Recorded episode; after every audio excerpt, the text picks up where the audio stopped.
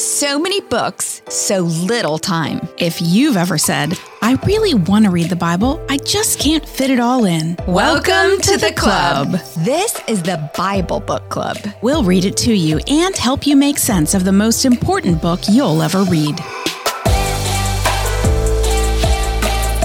If you're new, and this is your first time joining us on Bible Book Club, I just want to say go back and start at the beginning because we are in the beginning, Genesis, the first book of the Bible, but we really started in the very beginning, which was chapter one. So go back, listen to the overview, and then listen to episode one so that you can get a full understanding. You will read every word of the Bible here in Bible Book Club. So that was just a little disclaimer. And now, for those of you who are caught up with us, I'm going to give you a very quick catch up on where we are in our story today because our characters, they've been busy. So you ready? I'm ready. All right. so here we are. Abraham lied about Sarah again. Again. Doesn't learn his lesson, that guy. Sarah and Abraham finally had a baby. That was Isaac. But Sarah takes a lot to make that lady happy. She didn't like Ishmael's mocking attitude. So Abraham picked up his oldest son, Ishmael, for a life unknown with no cell phones back then, no way to check on him. Which is really sad. I just can't imagine. Poor Ishmael. Never thinking you're going to see him again. Hagar, Ishmael's mother, ended up in the desert again in tears. Ishmael received a promise to become a great nation, and then he became the father of the Muslims, which are still today. Yep. And Abraham made a treaty with Abimelech and planted a tamarisk seed in the promised land. that was a lot last And week. And here we are. And here we are in chapter 22, and we're going to cover 23 too. But uh, this chapter 22 is one of those chapters that just has layers of symbolism. We could spend, a, we could camp out here for a couple weeks actually. So we're going to go quick. It is extreme. Uh, it's an extreme chapter, and I titled it "The Inconceivable Command and Last Minute Save" because God is about to do something kind of crazy. Our hero Abraham has finally overcome the infertility hurdle that has hindered him from God's promise.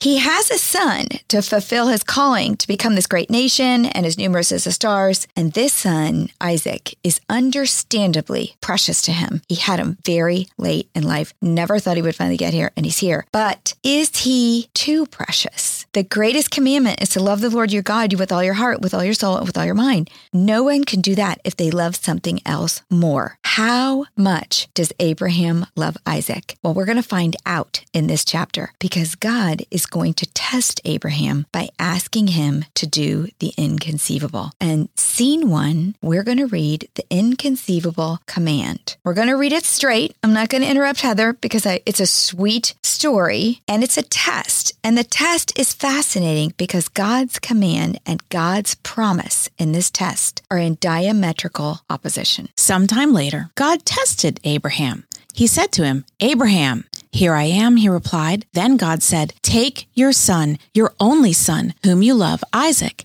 and go to the region of Moriah. Sacrifice him there as a burnt offering on the mountain I will show you. Early the next morning, Abraham got up and loaded his donkey. He took with him two of his servants and his son Isaac. When he had cut enough wood for the burnt offering, he set out for the place God had told him about. On the third day, Abraham looked up and saw a place in the distance. He said to his servants, Stay here with the donkey while I and the boy go over there. We will worship, and then we will come back to you. Abraham took the wood for the burnt offering and placed it on his son Isaac, and he himself carried the fire and the knife. As the two of them went on together, Isaac spoke up and said to his father Abraham, Father, yes, my son, Abraham replied. The fire and wood are here, Isaac said, but where is the lamb for the burnt offering? Abraham answered, God himself will provide the lamb for the burnt offering, my son. And the two of them went on together. When they reached the place God had told him about, Abraham built an altar there and arranged the wood on it. He bound his son Isaac and laid him on the altar on top of the wood. All right, so the first thing I just want to give you my off the cuff comments because what the heck? Where was Sarah? Did he not tell her? Can you imagine that scene? What did he say? Like, "Hey babe, Isaac and I are going to go on a little a little camping trip." And she would say like, "Where? Where are you going?" Well, you see, I got word from God and he says, "What is she going to say to him?" They've waited for she has waited forever. There's for no way he told her. He must not cuz we don't have a word from her. Because that woman is intense. I, yeah, she is. I don't know if he sent her on a shopping spree or what, but she was no way, nowhere to be found. Um, she would have literally tied yourself to the child. Yeah. Uh, and and gosh, I don't, Heather, what was Isaac thinking? I, I mean, he's probably scared. yeah, because he's being bound. He asks, How "Hey, old Dad." is he in this scene? Okay, so he is definitely not a baby, not a young child. He may have been like early tween age. Oh, there is 12. not a chance in the world that my son would have let me. Your son's bigger than you. Yeah, Six foot three. happen. He's 15. yeah, it would not have happened with your son. But again, yeah, I don't know what Isaac was. Obviously, Isaac was curious. The other thing is, you know, so many questions. They journeyed for three days. So Abraham kind of had in this in his heart, and that speaks a lot to him. And we're going to get into that. So the theme of this is the testing of your faith. And I think it is a amazing lesson for all of us because we go through trials and we think, and people say, oh, well, God is just testing you. And that just, you know, ugh, drives you crazy because, like, why would God test me this way? But in this case, he is. He's testing Abraham's faith. Abraham has a huge calling on his back. And God has, and Abraham's had some ups and downs, hmm. but God is testing him. And remember, Abraham has been prepared. Think about where he's been. This was his test prep. Genesis 12, he's called to leave his home. He proved he loved God more than his father. Genesis 13, he has to let go of Lot, proving he loves God more than Lot. Genesis 18, he pleads for Sodom and lets go of Sodom. Genesis 21, he's still waiting for Isaac. Genesis 21 again, he lets go of Ishmael, proving he loved God more than Ishmael. Now he has to prove to God that he loves him more than he loves this long awaited son, Isaac. Does he have the faith to obey? All right. You know, I'm thinking one more thing. A couple episodes ago, maybe it was two episodes ago, we talked about Abraham questioning God, and it's mm-hmm. okay to question Yes. God, right? But he doesn't question him No. at all. No. And does that mean that he's now come so far in the things that he's learned? He's grown in wisdom, Yes. and he now just is blindly trusting. Yes, and that is one of my points because he doesn't. He is silent. I'm sure in his head, he was playing out every single scenario. Like, what does this mean? Why would God ask me? I'm going to cover that in a sec because I want to. I want to get to why he wouldn't have just totally freaked out about this. So, um, but before I do, I want to talk about tests, trust, and traps. And this is a lesson for today. There's a difference between how God and Satan test us. Satan really tempts us. He's not testing us, but he is because he's testing us. He's tempting us to test us to see if we'll fall trap. So, tests versus traps. God tests us to prove trust. God's tests are opportunities to build our faith. If we pass a test, it builds our faith. Satan tests us to trap us. Satan's tests have the potential to destroy our faith. One builds faith, one destroys faith. But these are very difficult things to discern. And Yes. usually, I don't know about you, but in my life, I usually can discern it afterwards and not ahead of Oh, time. hindsight is so much better than I mean, foresight. it's hard. It's very hard. It's very hard. And it's also very hard if you're going through trials like somebody has cancer or something like that to to see it as an opportunity to prove your faith. James 1:12 says, "Blessed is the one who perseveres under trial, because having stood the test, that person will receive the crown of life that the Lord has promised to those who love him." Okay, so here's the question then. What trials have you conquered? Mm-hmm. And then if you write them down and you know that God has prepared you for whatever that test was, then are there tests that you maybe failed that you know Jesus is the only one who ever passed that test? So how can you use that to then help other people? Exactly. And it's okay to fail tests because again, Jesus was the only one who didn't. Yeah, he's the only perfect person ever to walk through. Exactly. As long as we grow. And it's okay in trials and tests to be sad, to grieve, but there is something God is teaching you in every trial and latching onto that and really keeping your heart. All right. So let's do get back to what you said before. Abraham's response was an act of faith. This is one of his shining moments. For sure, that will be mentioned again in Hebrews. So first know that child sacrifice was a thing. So if you think this is just a thing that was kind of God threw out there, like no one had ever heard of doing this, no. In Canaan, among the pagans, they had child sacrifices, but it it was not acceptable. Really? Yeah, really, it was not in Canaan. But the Canaanites were not not Israelites, so it wasn't acceptable for God's people. People. And it certainly didn't make sense for Isaac, the promised long awaited child. The steadfast way that Abraham obeys speaks to his trust, although his instincts had to be screaming, No, no, this cannot be. God has lost his mind. This cannot be. Um, I'm sure he was tortured in those three days of walking. Okay, second, Abraham is a different man now. He's grown into spiritual maturity, like you said. He has confidence that God knows what he's doing. It took him years to get to this point and a lot of doubting. And like you said, a lot of questioning. He doesn't, he may have been questioning in his head, but he didn't have to really ask God. Third, Abraham has learned to trust God. He doesn't need to question anymore. That doesn't mean he wasn't confused or upset. And it doesn't mean you're not going to be confused or upset if you go through trials. In fact, I'm sure he didn't sleep all night. He was probably on his knees praying for God to change his mind. Even Jesus, on the night before he died, asked God to take this cup from me. And he was meaning death on the cross cross. It's a great example to us that is okay and only human to not want to suffer or face trials. Even Jesus ask God, take this cup from me. If not, thy will be done. He would go through with it. But he begged. And remember, mm-hmm. blood came out and sweat on his head. He was really praying hard. I don't want to do this. if there's any other way, please. Yeah. The other thing that's a part of this act of faith was Abraham obeyed. He had learned to trust and obey as painful as every step was. He kept going. And that's a really important point because you can use all of the experiences that you have as a growing opportunity. Yep. Yep. And it is hard, but he really went through all of those. He saw the results of not obeying and so now he's just like, okay, God, I've been here before. I'm just going to do this, even though on that three day journey was probably the worst Torture. days of his life. I mean, you, you said he probably didn't sleep. No. I, my air conditioner breaks and then I stress all night and don't sleep because I'm worried about how much it's going to cost. What is this that song? What is, is that significant. Song? That song, Whatever Doesn't Kill You, makes you strong. Makes you stronger. Thank you for singing it because I'm terrible.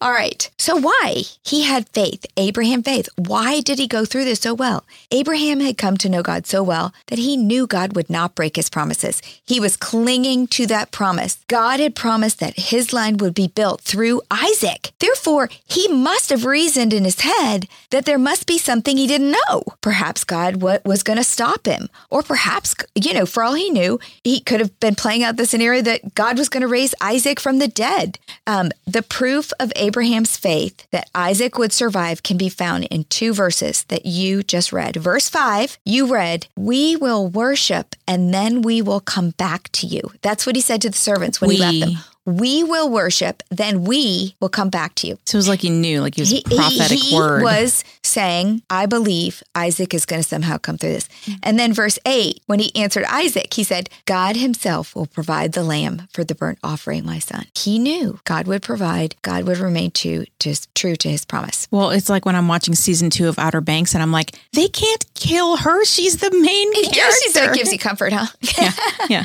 He, he was saying the same thing. All right. Scene two is the last minute save. Verse 10 Then he reached out his hand and took the knife to slay his son. But the angel of the Lord called out to him from heaven, Abraham, Abraham. Here I am, he replied. Do not lay a hand on the boy, he said. Do not do anything to him. Now I know that you fear God because you have not withheld from me your son, your only son. Abraham looked up, and there in the thicket he saw a ram caught by his horns. He went over and took the ram and sacrificed it as a burnt offering instead of his son. So the immediate fulfillment of Abraham's faith and trust was the provision of a ram, a substitute for Isaac. But the ultimate fulfillment of Abraham's trust is the provision of the lamb, Jesus, the substitute for us. I want to talk about a theme here. And the theme of everything we just read and the words that we read is a foreshadowing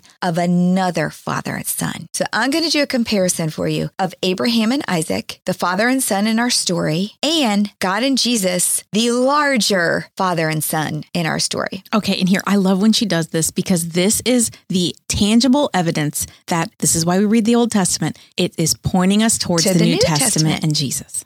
All right, Abraham and Isaac. Isaac was a descendant of Abraham. Jesus was also a descendant of Abraham. Isaac was conceived by divine intervention. The angel visited Abraham, and Jesus was conceived by divine intervention of an angel. And the angel visited his mom. Uh-huh. Mary.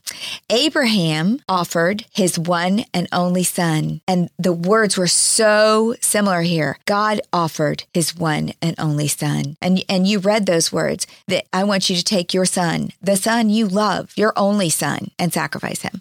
And, and that's what God said. This is my one and only son. Isaac carried the wood for the sacrifice. Jesus carried the cross made of wood for the sacrifice. Isaac questioned the father. Jesus questioned his father. Isaac was submissive and one with his father. He didn't even fight. And he, he was at an age where he probably could have put mm-hmm. up a little bit of a tussle.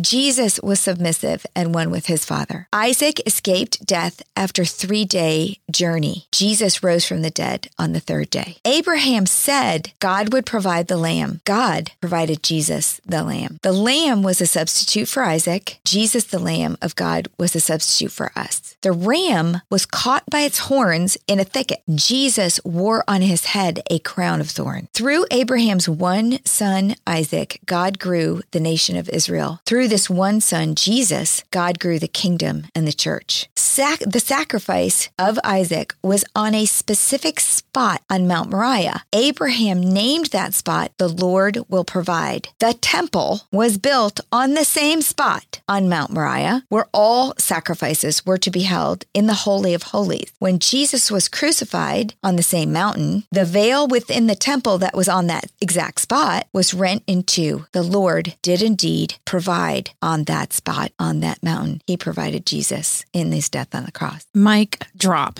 Like we could just stop the episode right now. There's so much we more to. I could go but... into a whole analysis of just the wood and what that symbolizes in the tree of life, but I'm not going to go there because I spent hours on this lesson. I was like, you could just go forever in this book, in this chapter.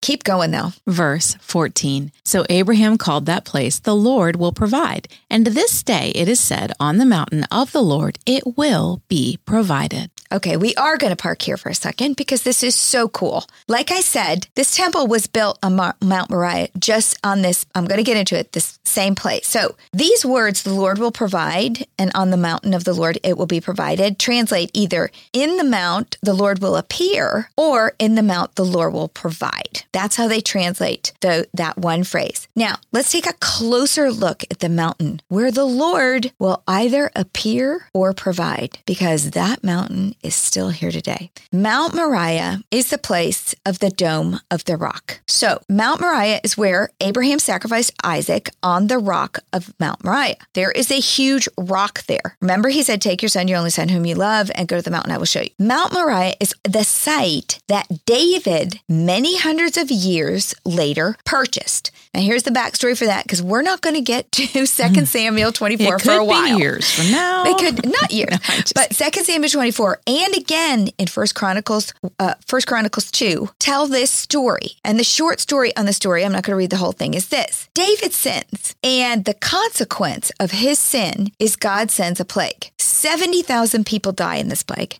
And just as the angel is about to strike Jerusalem, so the, the angel is moving through the land, killing people as a result of David's sin, and David is horrified. Right as the angel is about to strike Jerusalem, God stops him. The, because David begs, God stops him. The place where he stopped him was the threshing floor, the rock of Araunah the Jebusite, located on Mount Moriah. David sees the angel of the Lord there, and he buys the place from Araunah to build an altar to the Lord. So now the rock is in possession of the Israelites. Now remember, David is not allowed to build a temple, a resting place for the Ark of the Covenant, because his hand has seen too much death. That privilege is given to Solomon, his son. Solomon decides to build the temple on the rock. The same Mount place. Moriah. The same rock that he already owns because his David, his father David had purchased it. Second Chronicles 3 says this Then Solomon began to build the temple of the Lord in Jerusalem on Mount Moriah, where the Lord had appeared to his father David. It was on the threshing floor of Araunah the Jebusite, the place provided by David. Now, if you were not tracking with us, you may not remember because we haven't read this part yet. So that's all something coming up in a future episode of the Bible Book Club. Correct. Several generations from now. yes, because David is the son of the son of the son of the son of the son of the son of Abraham. Just wanted them to know. yep. Just so you know, we are play we are fast forwarding quickly here. So the um so Mount Moriah also, and again, I'm putting a map of Mount Moriah and the temple in the show notes so you can see this. So this is where David has kind of built his kingdom around this mount. It's kind of a it's surrounded by valleys. It was very easily protected, and that's why David built it up there. And um, it's it's where he lived. So this is where Jerusalem was built, and the walls were built around the city for, first by David, and then they were expanded by Solomon because he built a pathel and yada yada. It just grew. Mount Moriah is also where Jesus died on the cross. Now Jesus obviously didn't die on the cross on the rock, but actually, Jesus was crucified outside the walls of Jerusalem along the very north of Mount Moriah Ridge. So just a few hundred yards away. The rock, let's just continue with the rock. Where are we with the rock then? So, next in history, guess what? The rock on Mount Moriah is believed by Muslims to be the place from which the Prophet Muhammad ascended into heaven. Remember, Jerusalem is going to be destroyed and taken over. And so that's how they come into owning the rock. The most famous and oldest Islamic site is the Dome of the Rock, a shrine that was completed in 692, and it completely covers the rock to this day. Muslims also consider Abraham a prophet, remember, because he was Ishmael's father. However, instead of Abraham in their story, the Quran, instead of Abraham sacrificing Isaac, their Quran suggests Ishmael, not Isaac, was the sacrificial son. the story the twists. perspective of history changes. Exactly. Now, the Jews have traditionally regarded the location of the stone inside the dome of the rock as the holiest spot on earth because it is where Isaac was almost sacrificed and it is the site of the holiest, Holy of Holies in Solomon's temple where the Ark of the Covenant sat. And remember, only certain people could go into the Holy of Holies or you were, I guess, kind of being blasphemous, you know, because Muslim authorities have refused to permit Jewish prayer on the Temple Mount. The Jews developed a custom of praying near the Western Wall, the Wailing Wall. So now you understand in Jerusalem, there's this wall. The Jews can only pray there. That's as close as they can get to what formerly was their Holy of Holies, the temple of the temple. And you can go in to the Temple Mount today. And I have put YouTube's in the notes for those people who really want to see this. you can actually, there's two. Um, there is a video of the of the Temple of Temple Mount and the Dome of the Rock exterior of Mount Moriah. That is by a Jewish couple, and they actually weren't allowed in the um, Dome of the Rock. And then there's a video of the inside of the Dome of the Rock, and there is a picture of the rock inside the dome. So if you just want to look a picture, you can. And there's also, like I said, that map. But so you can get it straight in your head because it took a lot to get it straight in my head. To the Christians, so to the Jews, this is why this is so special to them. And this is why this is the most expensive, fought over piece of real estate in the world today.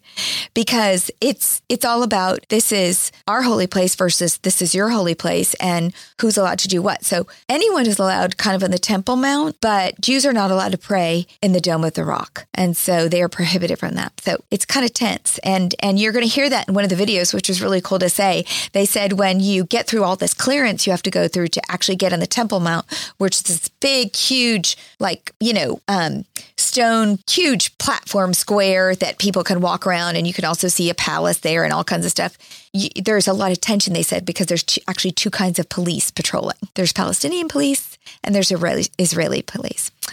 This is why this spot is important to Christians. It's where baby Jesus was presented in the temple, where he was found among the teachers at age 12, where he later prayed and taught and drove money changers out of the temple precincts. This is where the veil was rent, signifying that we don't have to have a high priest anymore, that Jesus is our high priest. So it is very much part of Christian heritage too. The Dome of the Rock, like I said, is the most sacred and disputed place in the world. It is holy place for Christians, Jews, and Muslims.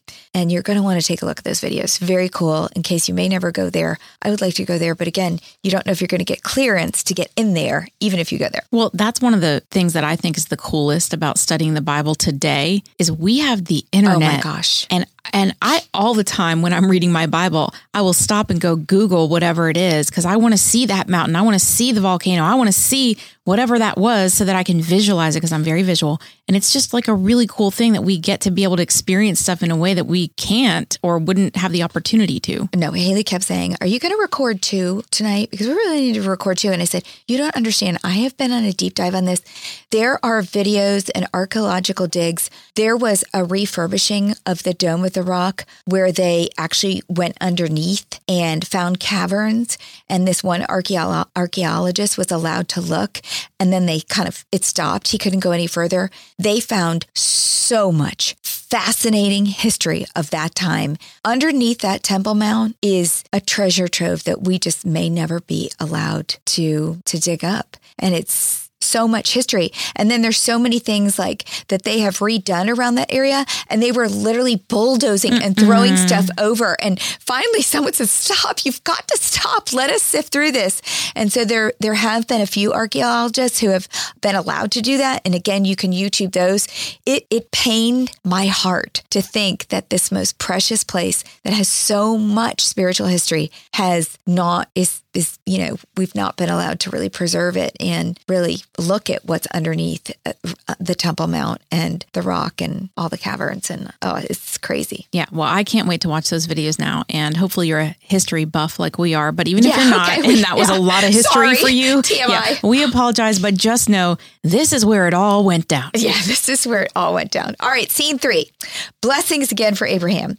This is that well done, my good and faithful servant moment. I hope to have one day in in heaven. Um, he's going to get it right here. Abraham is. Verse 15 The angel of the Lord called to Abraham from heaven a second time and said, I swear by myself, declares the Lord, that because you have done this and have not withheld your son, your only son, I will surely bless you and make your descendants as numerous as the stars in the sky and as the sand on the seashore. Your descendants will take possession of the cities of their enemies, and through your offspring, all nations on earth will be blessed because you have obeyed me.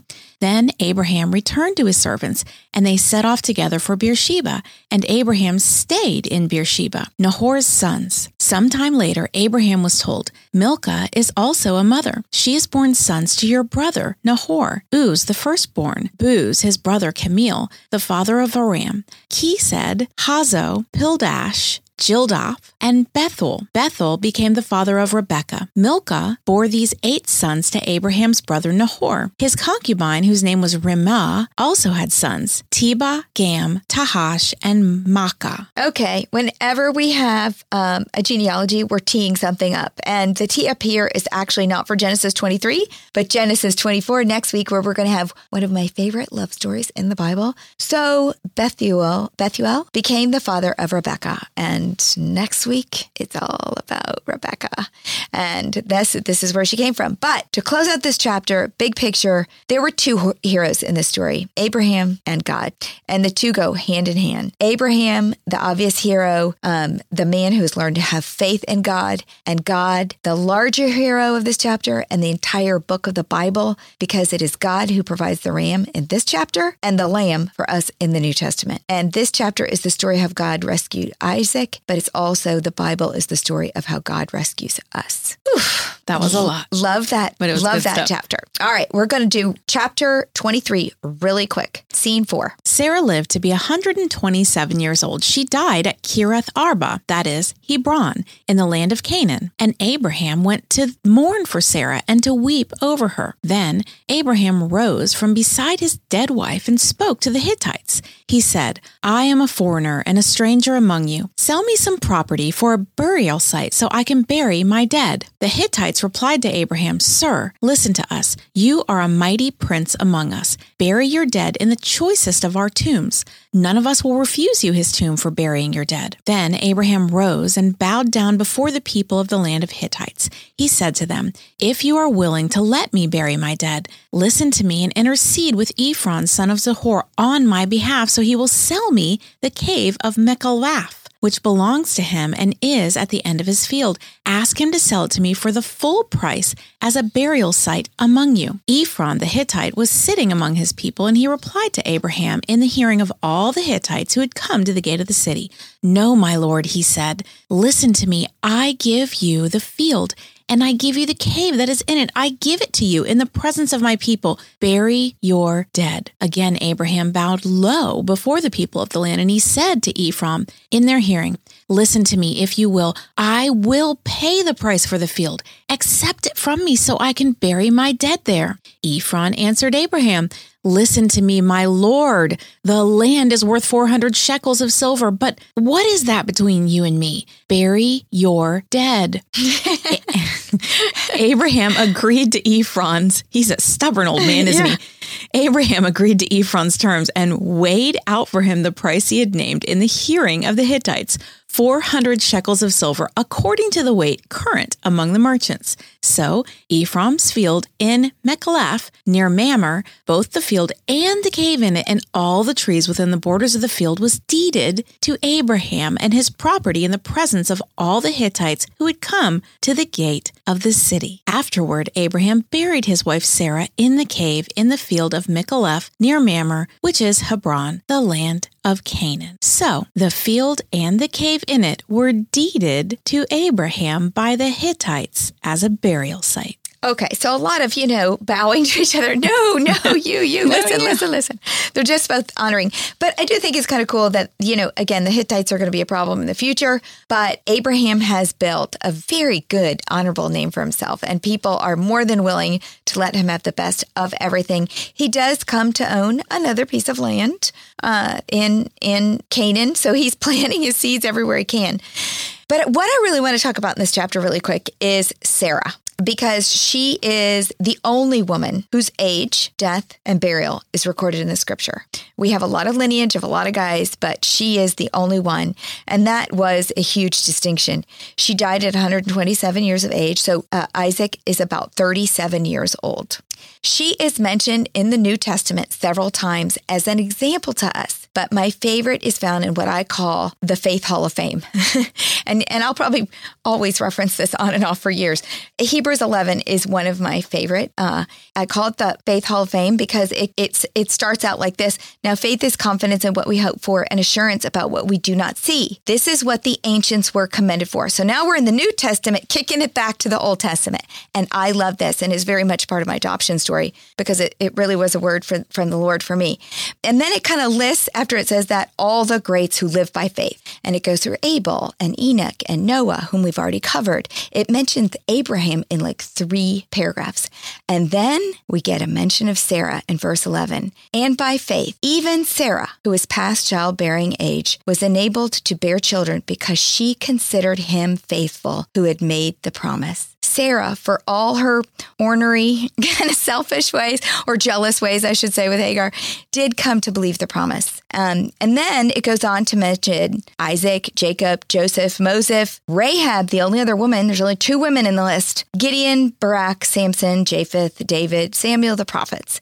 And then it closes with this These were all commended for their faith, yet none of them received what had been promised, since God had planned something better for us, so that only together with us would they be made perfect. All of them had this promise they were looking forward to. We in the New Testament life have that promise because it was made perfect in Jesus. So, only two women mentioned in the fa- in the Hall of Fame, the Faith Hall of Fame, Sarah was the first, and she may have laughed in the beginning of her story, but in the end, she had faith. Well, and I think it's worth mentioning something that I learned from you, Susan, is that the book of Hebrews, which is what you were just reading from, was a writing urging some some Christians that were thinking about going back to Judaism to mm-hmm. not to stay the course and keep the faith. And the fact that you raised that verse of Hebrews 11, faith is confident in what we hope for and assurance of what we do not see, that also is exactly what Abraham did mm-hmm. on that three day journey and all the way up that mountain. Oh, good point. That's so true. And and and this is why you know we all read the New Testament so much more. We hear about it so much more in the Old Testament. But you really can't make sense of the New Testament unless you know the Old Testament, because like this whole Hebrews, that's what they're referring to is the ancients, as it said. Yeah. There's so much in the show notes this week. So take a look because you will um, really have fun watching those and figuring out all the places that in Israel that still are there today that are proof of everything we're learning. Yeah. Well, I'm going to go watch those. But here is what I would like every listener to do this week or as you ponder this episode. What is your mountain? Mm. What mountain are you walking on right now? Where you just need to have faith and confidence and mm-hmm. know that God has you. Just follow him and do what he's telling you to do and watch what happens because it's going to be a wild ride.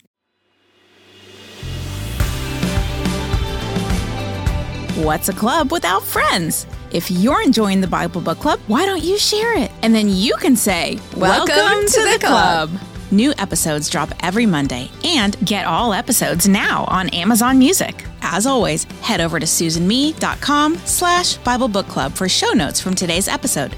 Bible Book Club is hosted by Susan Merrill and Heather Rubio, edited by Buck Buchanan, produced by Hayley Mawat.